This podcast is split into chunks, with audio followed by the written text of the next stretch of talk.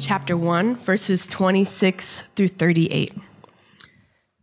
In the sixth month, the angel Gabriel was sent by God to a town in Galilee called Nazareth, to a virgin engaged to a man named Joseph of the house of David.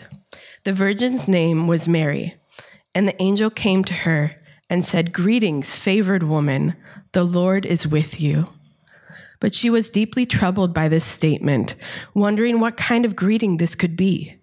Then the angel told her, Do not be afraid, Mary, for you have found favor with God.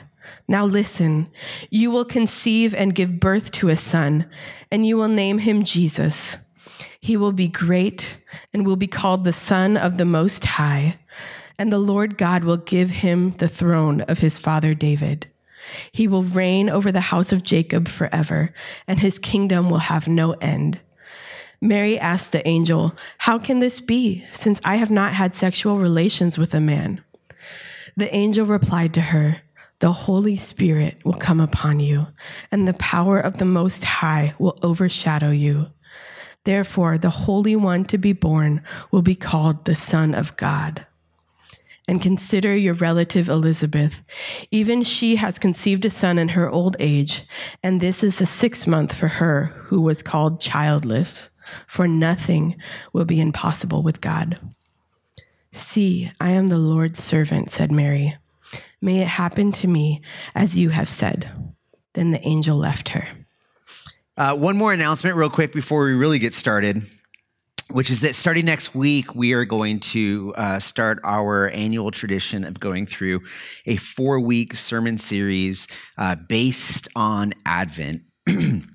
And for those of you who don't know, or maybe weren't with us last year, Advent is a really over a thousand year old tradition where Christians take the four weeks leading up to Christmas to reflect and rejoice on the second coming of Christ. As a matter of fact, that is, that is what Advent means. That word is like the coming of. Something is about to arrive. And uh, I, I, would summarize advent as anticipation and preparation. Throughout church history christians have taken four weeks of intentionality to anticipate and prepare for jesus' arrival. Um, I love Christmas. Uh, I love Christmas music. Like I listen to it year round. I'm one of those weird guys. Like we, there's always a debate in my house. I try to listen to it at Thanksgiving meal. Uh, Kelly thinks it should be after. The problem with that is that there's no such thing as Thanksgiving music. You know what I mean? So it's like, uh, to me, it fits. And if you disagree with me, you're allowed to be wrong. Um, I love ceremonies. I love decorations. I love Christmas parties. I love Christmas movies. Elf uh, Batman Returns, Die Hard. Like they're all they're all happening at my house in the next couple of weeks. Here's the thing, though: is I know that I can be guilty of uh, falling into the cult- cultural trap of becoming like really busy during the holiday season. I can do all the celebratory things and lose sight of to be cheesy, the the why of Christmas. Um, and so I'll end my season like with a bigger belly and a more empty bank account and exhausted and tired because during the holiday season, everything picks up. We're like moving at lightning speed to get everything done, to make sure our kids experience all of the things, to make sure we make all of the places and buy all of the gifts or whatever it is. We, we are rushed, we are stressed, and by the end of it all, I don't know about you guys, but like I can be exhausted, which is the opposite, almost entirely the opposite of what Advent is.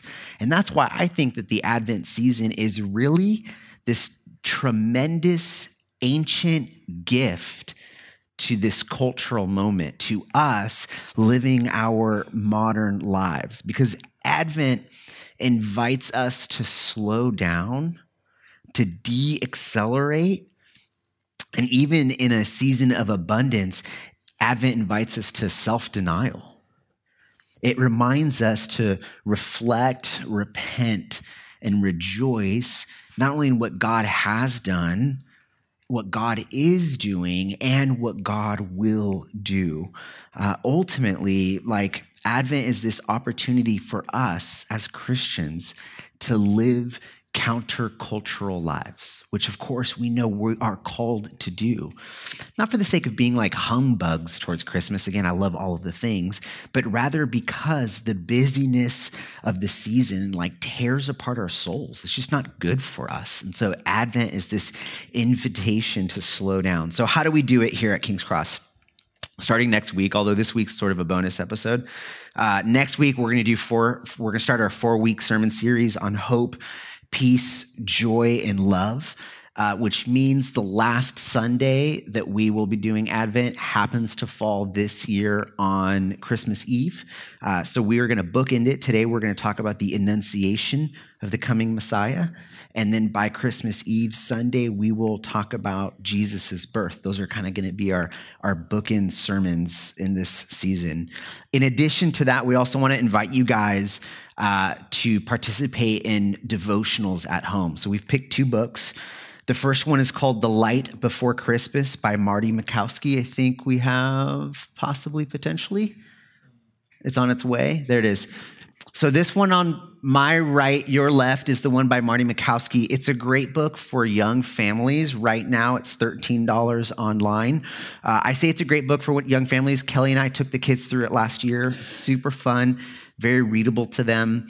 Uh, and for the busy families that just like can't get it done every night of the week, it's actually three devotionals a week. So you can just you just got to get three done in seven days. And what's cool about this is that it also they uh, created a Sunday school curriculum. So we're going to take the kids in Sunday school through the curriculum. So if you're doing your devotional at home with the kids, by the time they get here for Sunday, it'll tie into what you're doing at home, which I think is really cool. The other one is by Paul Tripp called Come Let Us Adore Him. It's $9. Uh, this one's a daily devotional. It's great for people with older kids, which I realize is pretty much just us. Uh, Ricky's got older kids too, though, so we're not alone. Um, it's also great for just adults. Oh, you guys have older kids. My bad. How terrible. And so we got we've got older kids now. What am I talking about? For the longest time, Maddie was like the only high school kid. Uh, all right, so we've got older kids. Come Let Us Adore Him by Paul Tripp is great. It's great for adults, great for teenage years. Uh, it's a daily devotional, and uh, if you want to participate with that one, that would be great as well. Again, that one's $9 online. Uh, so those are ways, I think, practical ways that we can take this, this moment in the year to slow down and reflect on the coming Messiah. Let's go ahead and pray for the sermon. Heavenly Father, um, man, as Serena was reading those passages, uh, I just was reflecting on how amazing you are. The way that you orchestrate your plan and by your grace decide to use common everyday people that you call us to be a part of your magnificent, everlasting kingdom.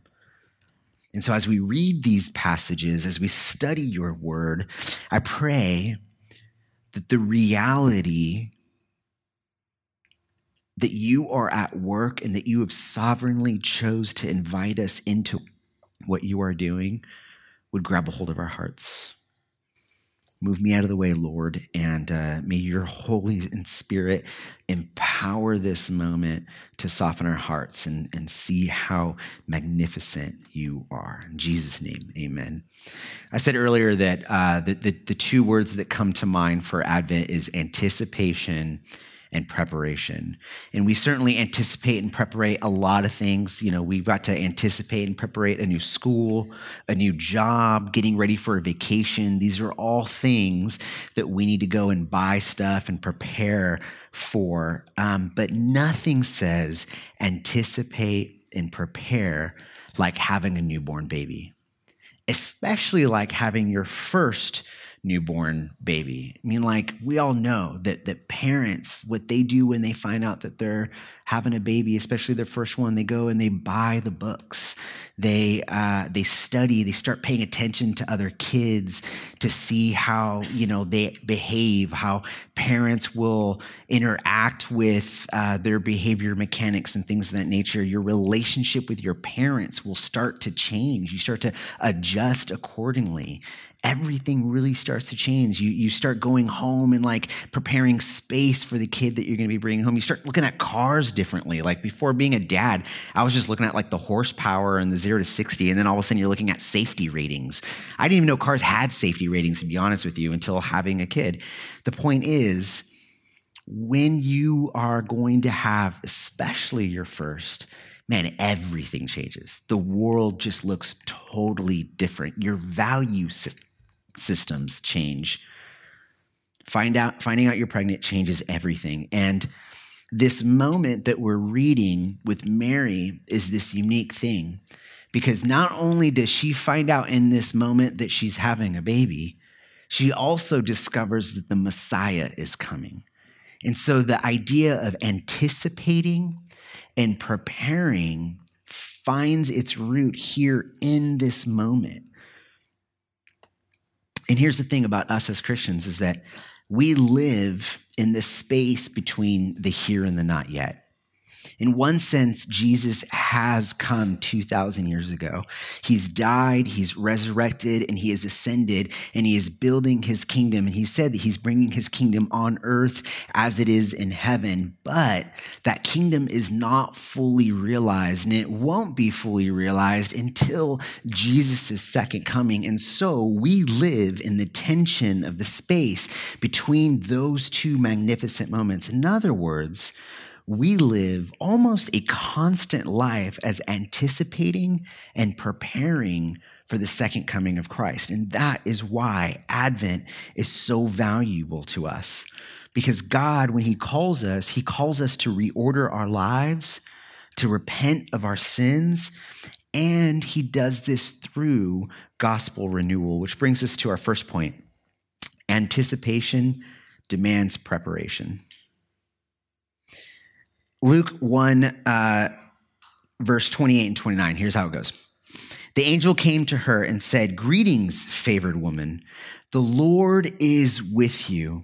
But she was deeply troubled by this statement, wondering what kind of greeting this could be. You know, I bet every single one of us at some point in our lives have desired like this great annunciation from God to, to like have God reveal himself to us and tell us his magnificent plans for us, right? Like we've all wanted to be asleep in the middle of the night and to wake up and have there been some like cosmic wormhole with an angel popping out and being like, here is what the Lord has decided for you. Or like we've all wanted to, you know, have a near death experience and right before dying, Jesus or God lifts us out of our car and puts us down and is like, here is why I have saved you. Or even smaller things on the precipice of buying a car, buying a home, or deciding to have children. Like, could God just reveal his economic plans for the next three to five years so that we know how to make this decision? All of us at some point is like, I just I just want God to like reveal himself and his plan to me. That would just be so easy. The problem is all throughout the scriptures when God reveals himself to somebody, it's met with fear and trembling. And Mary's situation is no different. The other thing it does too is it shows them that God's revelation to them is less about them and their plans and more about what God is doing and desires to do through them. And this is Mary's story. I mean, think about Mary's situation. She is a virgin, engaged to be married. And think about like the precedence of the moment of that time. This is in the Middle East 2,000 years ago. The scriptures don't. Um, don't advocate for this, but the reality is that the cultural precedence towards women 2,000 years ago is that your value and your worth was basically caught up in your ability to be a mom. Like your value and worth as a single woman was in your physical health, your ability to bear children, and whether or not you were a virgin. If one of those three things was not in place, you were of low value, of low commodity 2,000 years ago. That's not how God designed it to be, but that is the cultural precedence 2,000 years ago in the Middle East. So when an angel comes to a little, you know, teenage girl that's engaged to be married, is like, you're pregnant, that's a problem. This is not in Mary's plans. Not only is it a cultural issue, but it's an emotional one. Like, what do we know about women or anybody who are planning for their wedding? We know they're not just making plans for that one day, they're dreaming up the entire future for their lives. They're thinking about like the home they're going to have and build, the, the places they're going to go, the careers they're going to have, the children that they will one day have. They're, they're dreaming up what the rest of their lives about this relationship is going to look like. And so when this angel shows up and is like, hey, Mary, God's got big plans for you. At first, maybe she's like, oh, sweet, you know, like big house, successful career, lots of kids, amazing marriage. And he's like, um, something like that. This is what he says. Now listen, you will conceive and give birth to a son, and you will name him Jesus. And he will be great and will be called the Son of the Most High, and the Lord will give him the throne of his father David he will reign over the house of Jacob forever, and his kingdom will have no end. And of course, Mary's response is exactly what you would expect from a virgin betrothed woman at such a young age. How can this be since I've had no sexual relations with a man? We have to recognize that this question is not just biological. She's not like, explain to me the science of why I'm pregnant if I've never, you know, done anything with a man. That's not what's happening here. What's happening is she's saying, how can this be? I've got plans. I'm married to this amazing man. Like, I'm a virgin. If they find out I'm pregnant, no one's going to believe me.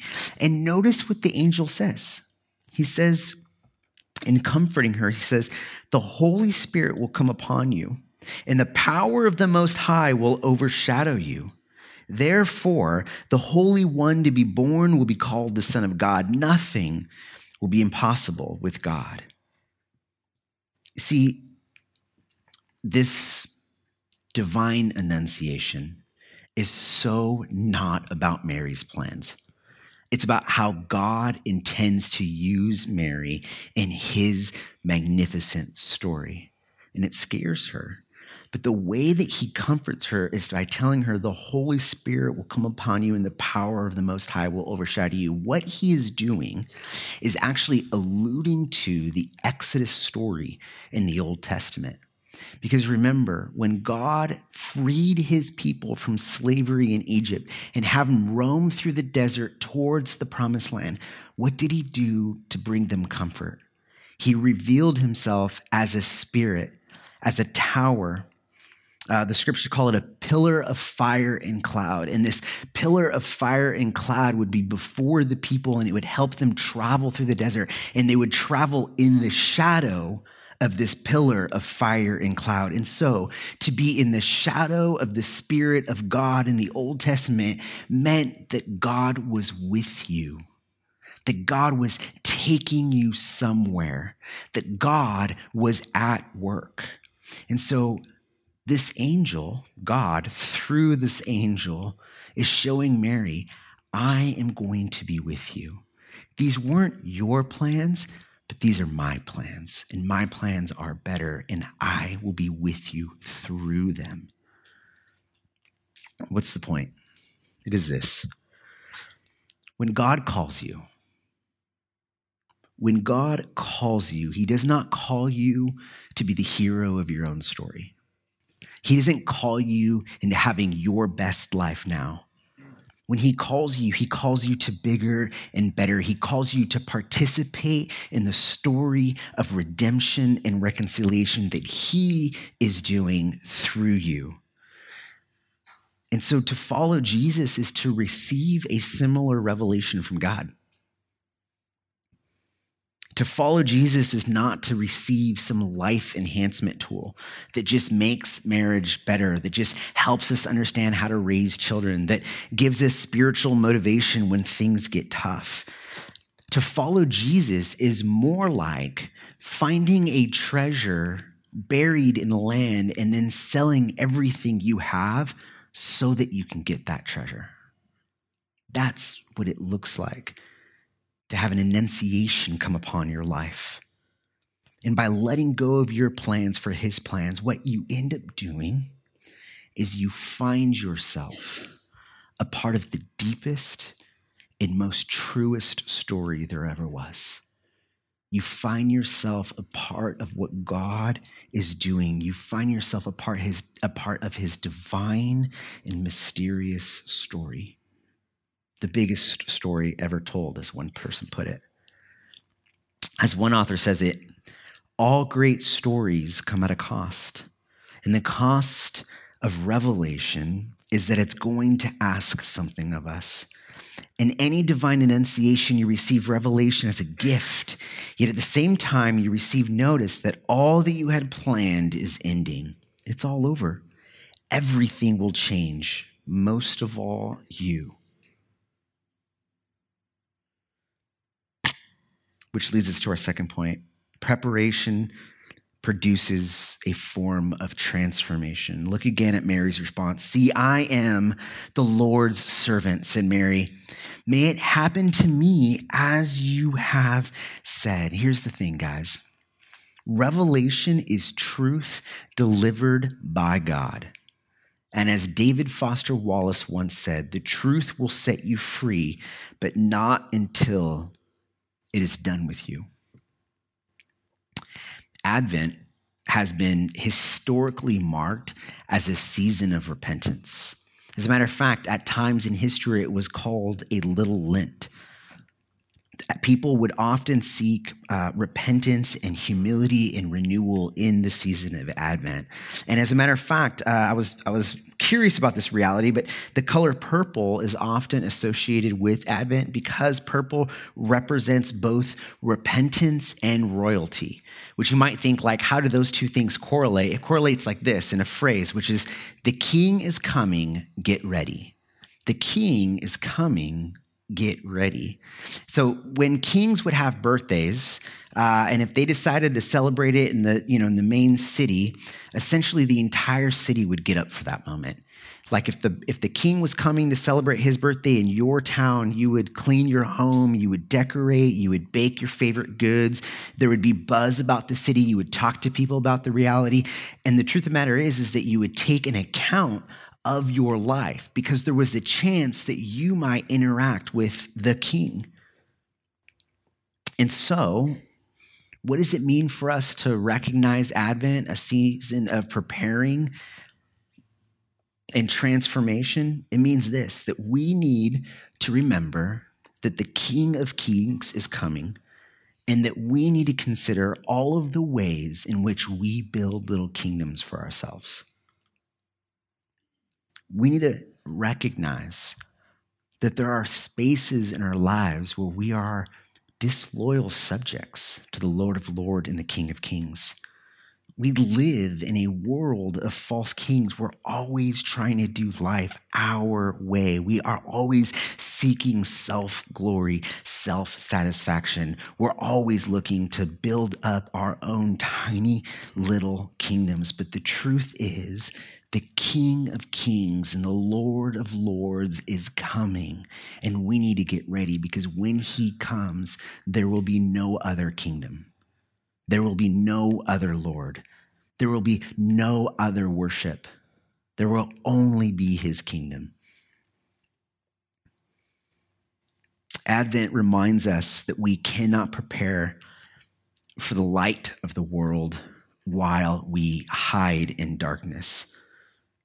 And here's the thing the process of confession and repentance, which I'm inviting, we, the Lord is inviting us into this season of confession and, and repentance. But the thing is, is that confession and repentance is hard, it's uncomfortable because you're bringing the worst part of yourself out into the light and into the open for people to see. And yet, it's such a necessary and even beautiful process. Um, I mean, it's it's not much different. Like I, I, I can specifically remember having a conversation with a friend who had struggled with uh, uh, infertility issues, and uh, by the grace of God, she's pregnant, and I was kind of like, oh, you know, like how's morning sickness coming along? And and she got this little smirk on her face and was like, it sucks, but it's worth it, which is like she she had a distinct understanding of what was happening because she anticipated she waited she longed for what was to come right? And so the reality that she was experiencing morning sickness was a reminder of new life of the new life that was coming to be. In other words like the morning sickness the discomfort was a welcomed thing because what was being created was so worth it and of course, like, you know, morning sickness, man flu, like, guys, you get it. It's the same thing. Here's the thing, actually, I was thinking about this, and uh, we've never had morning sickness, but you've never had the man flu. So let's just call it even. You know what I mean? That's the only way to go about this argument. Let's move on. Listen, confession and repentance requires brutal honesty. It requires for us to step out of the darkness and into the light. And in order to do that, we need to be brutally honest. I used to uh, be a part of a, a, church where the culture was like, yeah, for sure, dude. Like, we always got to repent. And then, like, the leaders would come to a place and be like, oh, you know, like we're, we're, all repenting of sin. What's up? And they're like, oh, you know, like I'm the worst of sinners, man. Like I'm totally depraved, man. Like God's grace is just like the thing that's saving me. And, and you're like, that's not repentance. Like those are just making theological claims.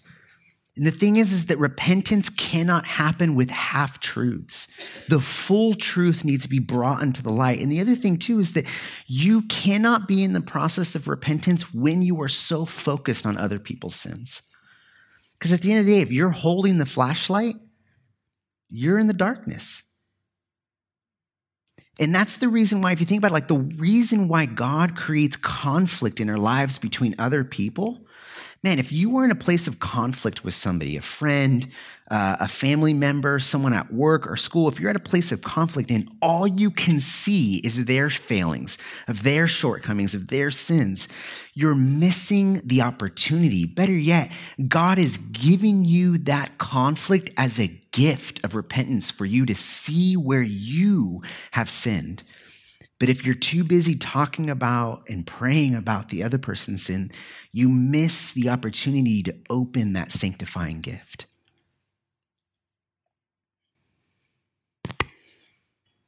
Uh, one theologian put it this way Advent invites us to a vulnerable place, a place of individual and communal confession, where we honestly name unjust systems, cultural decay, sorrow, the sin of the world, and the sin in our own lives.